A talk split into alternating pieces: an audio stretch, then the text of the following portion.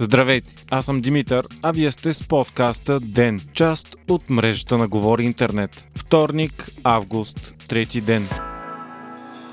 Пореден ден на политически хаос у нас. Днес има такъв народ, представя проекто кабинета си пред Изправи се ние идваме, Демократична България и БСП. И макар към момента на излъчване на епизода, ИТН да не е обявила официално имената, проекто кабинета изтече в големите медии след срещата с протестните партии. Според тази информация, която както вече знаем от постъпките на партията може да не е окончателна, правителството е съставено изцяло от партията на Трифонов, а повечето личности в него не са широко известни в публичното пространство. Впечатление прави, че Петър Илиев, за който миналата седмица се спекулираше, че ще бъде предложен за премьер, е номиниран за министър на едно от най-важните ведомства на вътрешните работи. За министър на финансите пък е предложен Пламен Данаилов, част от економическия екип на ИТН с богат опит като консултант в сферата на финансовите услуги. За образователен министър номинацията е Велислава Петрова, учен и имунолог, която беше предложена и в неуспешния кабинет Василев, но за здравен министър. Сега за здравен министър пък е номиниран Силви Кирилов, бивш ръководител на български болници, включително включително Александровска. Повечето останали министри са или депутати от ИТН,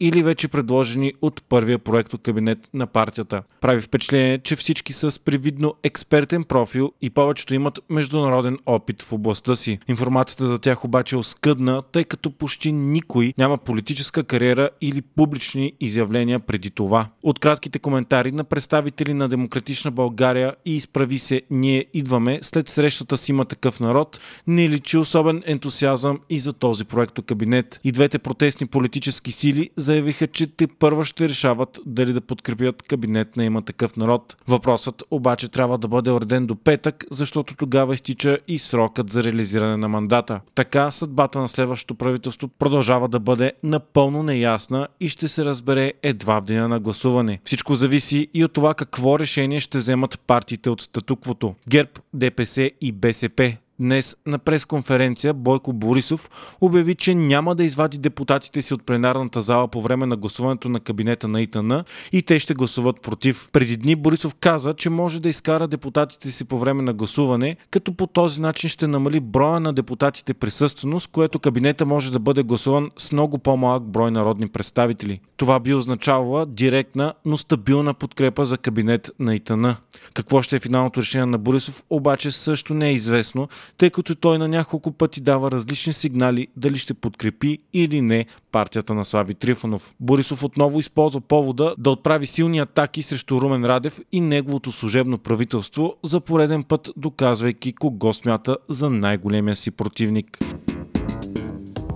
Почти 400 са новите случаи на коронавирус у нас и вече е очевидно, че новата вълна е на път още преди края на лятото. Сериозно се увеличава и броя на хората в болници. Те вече са 851, от които 82 в интензивното отделение. Вакцинациите пък продължават да вървят вяло малко над 8000 дози са поставени за денонощие. За последната седмица заболеваността се е увеличила двойно в 14 области на страната, като най-сериозни са темповете в Бургас, Варна и София. Към момента заболеваността продължава да е ниска и под 100 души на 100 000 население, но от опита, който се натрупа от предишни вълни, опасенията са за много силно увеличение. Според експерти можем да достигнем 1000 нови случая на денонощие още към края на август. Междувременно, вчера САЩ достигна постигна заветната си цел от 70% вакцинирани пълнолетни с поне една доза. Въпреки това, делта варианта силно повиши новите случаи в страната. Те вече надхвърлят 70 000 за денонощие,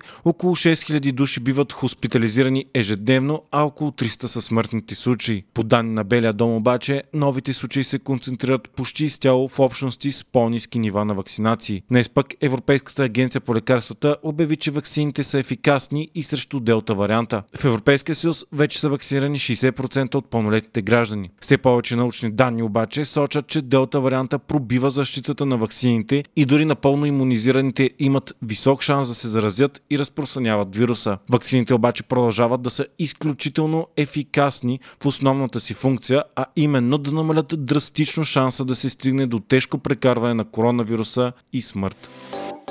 Вие слушахте подкаста Ден, част от мрежата на Говори Интернет. Водещ бях аз, Димитър Панелтов, а аудиомонтажът направи Антон Велев.